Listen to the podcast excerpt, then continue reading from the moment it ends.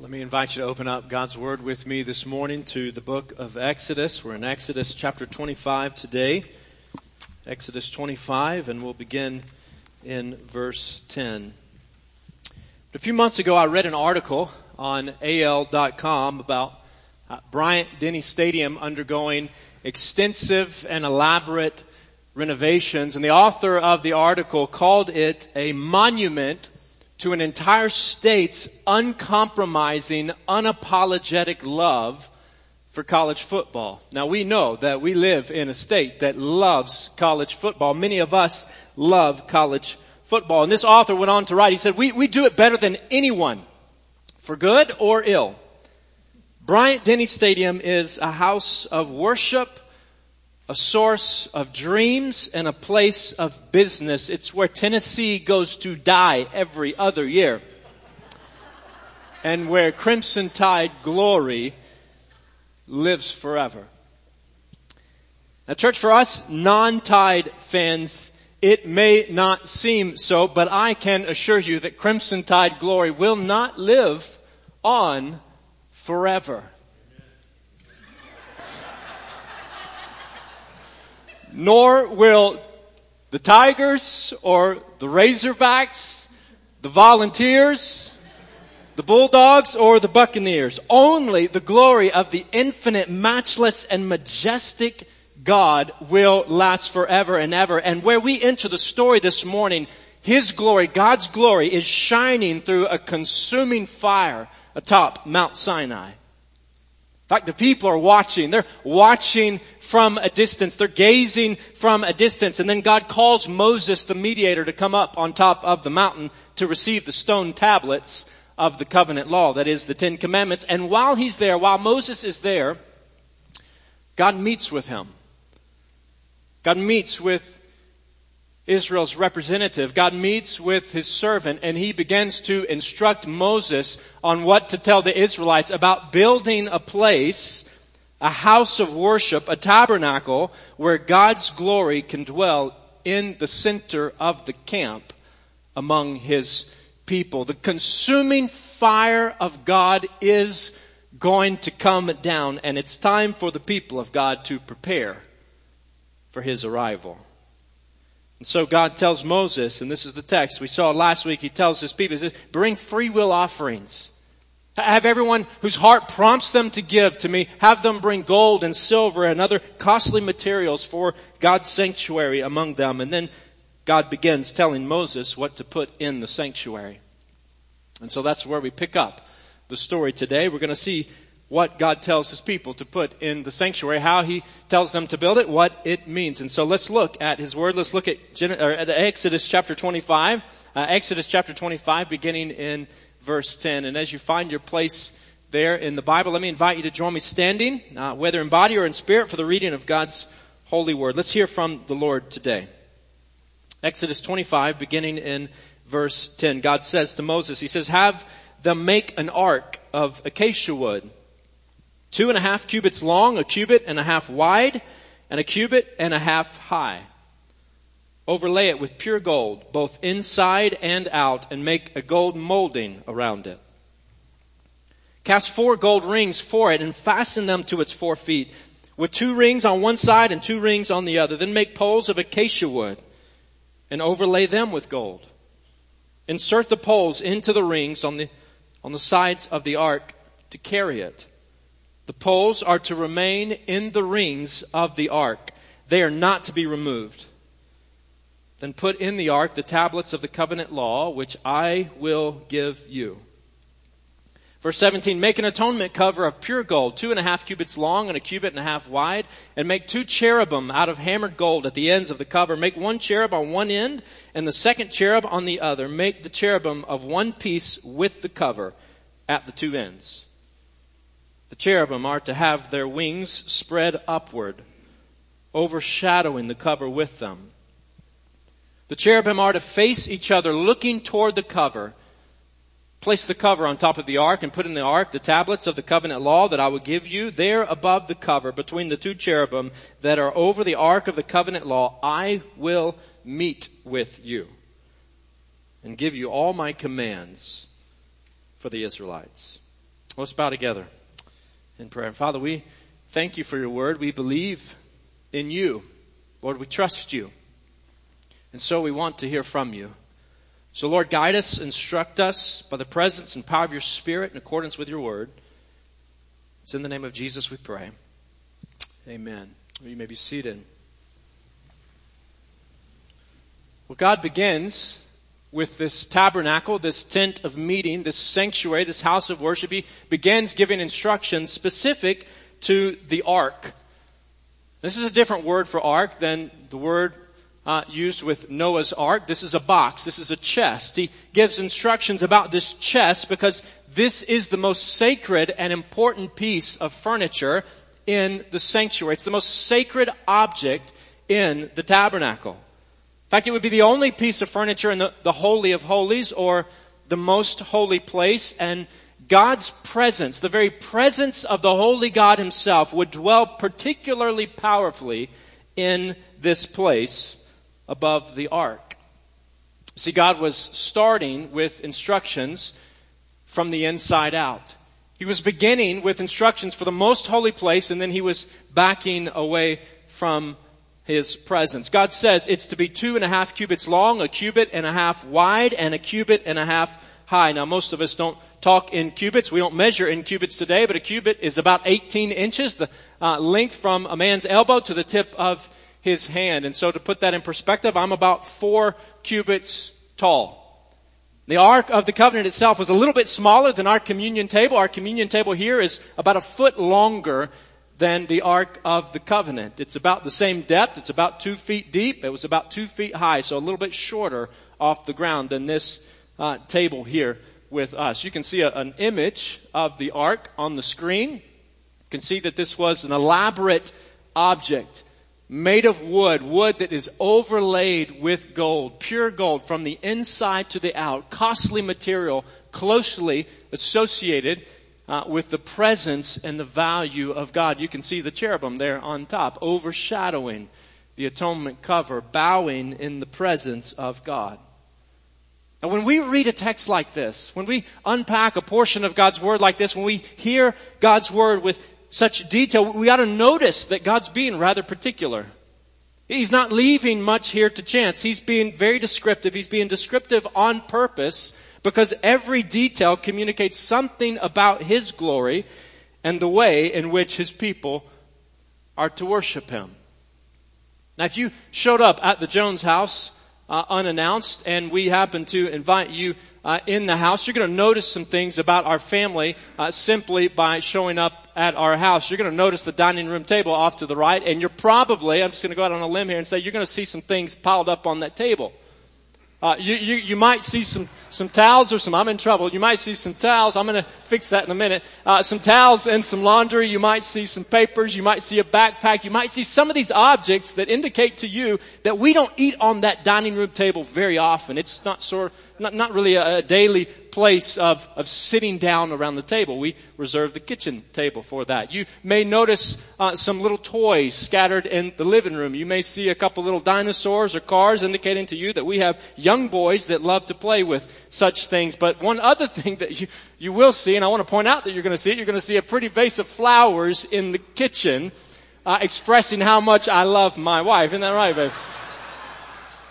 That's true. You see, just as the layout and the decor of your house communicate your priorities, so the design and detail of the ark communicate God's standards for worship.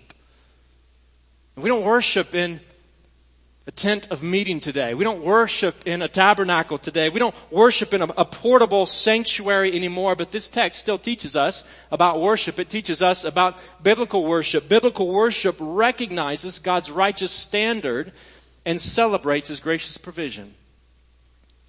It recognizes God's righteous standard and celebrates His gracious provision, which means when we worship God, church, when we worship God believers, God expects us to recognize His standard and to celebrate His provision.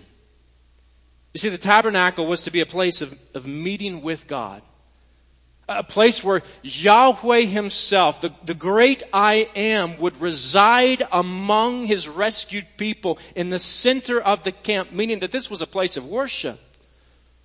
And anytime the people of God encounter the presence of God, they are to worship God, for he is worthy of our worship. And so if the tabernacle is a place of worship, and if the Ark of the Covenant was providing the, the location where the one being worshiped would reside in a particular way, then the instructions concerning its design, the instructions concerning the ark's design tell us something about what it means to approach the presence of God for worship.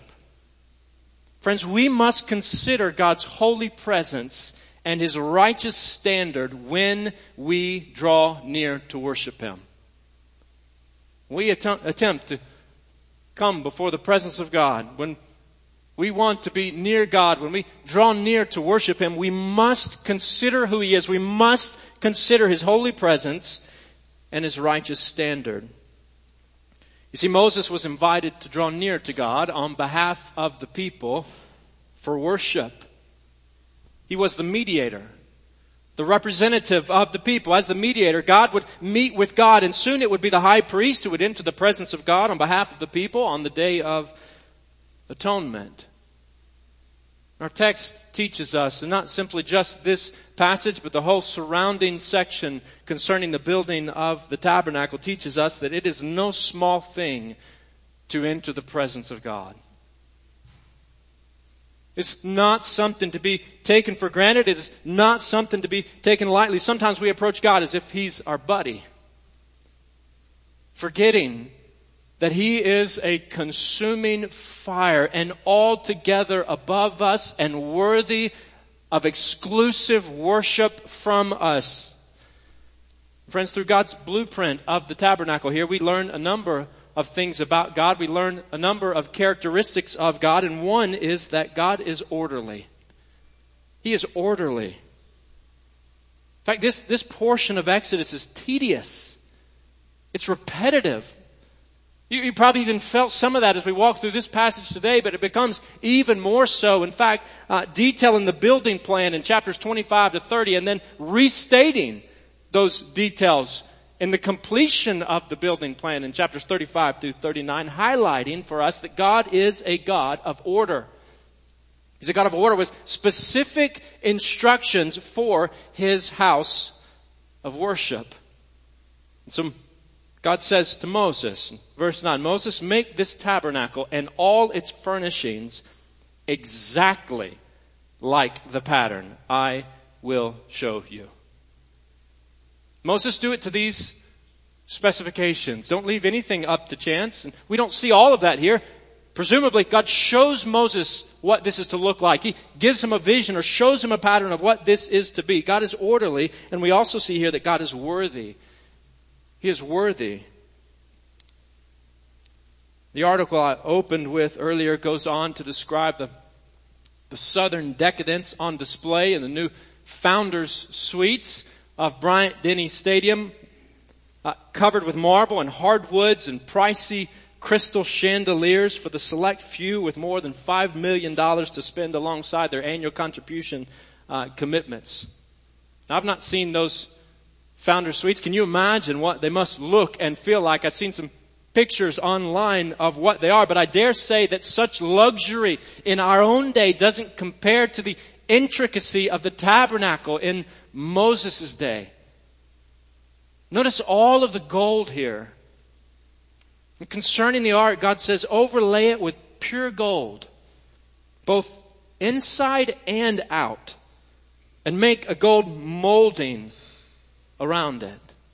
You see, such gold signifies the purity and the value of God. He is worthy. He is worthy of worship. He is worthy of submission. He is worthy of exaltation and praise, and He is holy. God is holy. And to say that God is holy is to say that He's distinct. That He is incomparable, that there is no one like Him anywhere at any time in existence. He's altogether separate And for this reason, God tells Moses, he says in verse 13, make some poles, make poles of acacia wood, make some wooden poles and overlay them with gold. Insert the poles into the rings on the side of the ark to carry it. The people are to remain, uh, the poles are to remain in the rings of this ark. They are not to be removed. God is quite particular here about these poles. Be made in this way. They're to be put in these rings. They're to stay there. They're never to be removed, he says, so that no one touches the ark. So that no one wrongfully touches the ark, for anyone who did would die like tongs on the steak. Protect your hand from the heat of the grill. So these poles were to protect sinful people from the holiness of God. And notice the position of these cherubim, and you see these on the image. Notice these golden replicas of angels that are guarding this holy place, facing downward as if bowing in the presence of God who would come down and to reside above them as he met with, with Moses. It's because of this, this idea, this location where God would come down and reside above the cherubim over the atonement cover that we read multiple times throughout the Old Testament that this was God's throne, that He is enthroned above the cherubim. God is holy. Friends, God is worthy. God is orderly, and we see here that God sets the standard of righteousness. God sets the standard of righteousness. Stone tablets containing the law of God were to be housed here in the ark reminding worshipers that God has a standard and conformity to that standard is His will, His desire for us. Verse 16, then Moses put in the ark the tablets of the covenant law which I will give you. And so church, we see in God's design of the ark, we, we see His character, we see His order, we see His worth, we see His holiness, we see His standard of righteousness. And so in our worship, when we come together, when we seek to exalt Him and enter into His presence, we must be a people who acknowledge His character, acknowledge God's character, acknowledge who He is. When we gather for worship, when we come together in this place, we too want to recognize God's righteous standard, and so we open His Word. Right? And so we elevate the, the reading and the preaching of God's Word to a central place. A cross-shaped wooden pulpit elevated to a central place in our gatherings so to ensure that we don't misrepresent God. So that we don't ignore God for if we do, if we do, no doubt we will quickly begin to worship something or someone other than God. And likewise, the positioning of the choir reminds us that God is worthy of praise. The presence of the table, the presence of the communion table re- teaches us that we can only draw near for worship through an atoning sacrifice. That we cannot barge into the presence of God, that we are not right with God through anything that we have accomplished or done on our own. Our sin stands in the way. We must consider God's holy presence and His righteous standard when we draw near to worship Him. But praise God, church, through God's gracious provision of atonement, we may draw near to worship Him. We consider His standard, but we also recognize and celebrate that He has provided he has provided atonement for us that we may, we can draw near to worship Him. For Israel and for us, God would supply the sacrifice. But we dare not approach Him apart from the sacrifice. For He is a consuming fire. He is a pure and eternal and righteous and holy God. And on top of the chest, God said, make an atonement cover, verse 17. A solid lid near the Lord's presence made of pure gold. That lid sealed in the law. The commandments of God housed within the ark. The lid sealed them in. The law that condemns us the law that exposes our, our sin. But that lid provides the place for the sprinkling of blood on the Day of Atonement where the blood of an animal sacrificed in place of human sinners temporarily appeased God's wrath. Also known as propitiation. God the just is satisfied. We sang of that this, this morning. It provided forgiveness of sins and it removed the barrier between a holy God and sinful people, also known as expiation, propitiation and expiation. Church, don't miss this. Even though God was establishing strict parameters for worship, He was doing so. God did so because He desired to be with His rescued people. He wanted to be with them. He wanted to be in relationship with them, to be in relationship with sinners, sinners like you and sinners like me. Friends, see His desire to meet with us. See God's desire to meet with us to be in relationship with us as we take in this story. Don't miss God's desire to be with His people. So rather than reading this portion of God's Word, rather than hearing these instructions as an expression of God's desire to be distinct, to be distant from us, see them as His expressing His resolve to be with us. Moses, have them make a sanctuary for me and I will dwell among them. I will be with them. It said, I will be their God and they will be my people. Moses, there above the cover between the two cherubim that are over the ark of the covenant law, I will meet with you. Moses, I, I want to, to meet with you and give you the commands for the Israelites. Numbers chapter 7 verse 89, when Moses entered the tent of meeting to speak with the Lord, he heard the voice speaking to him from between the two cherubim above the atonement cover on the Ark of the Covenant law. In this way, the Lord spoke to him. can you imagine meeting with God, in the presence of God, hearing the voice of God? The Holy God initiates a relationship this is God's idea. He initiates a relationship with broken sinners like us in need of His grace. This was the purpose of the tabernacle, what it was all about. It was about gaining access to God, being in relationship with the very one who sits enthroned above the cherubim. He is the King of all kings and the Lord of all lords, and yet He provides mercy that covers us. Friends, see His provision of mercy that covers us. He is a God of mercy.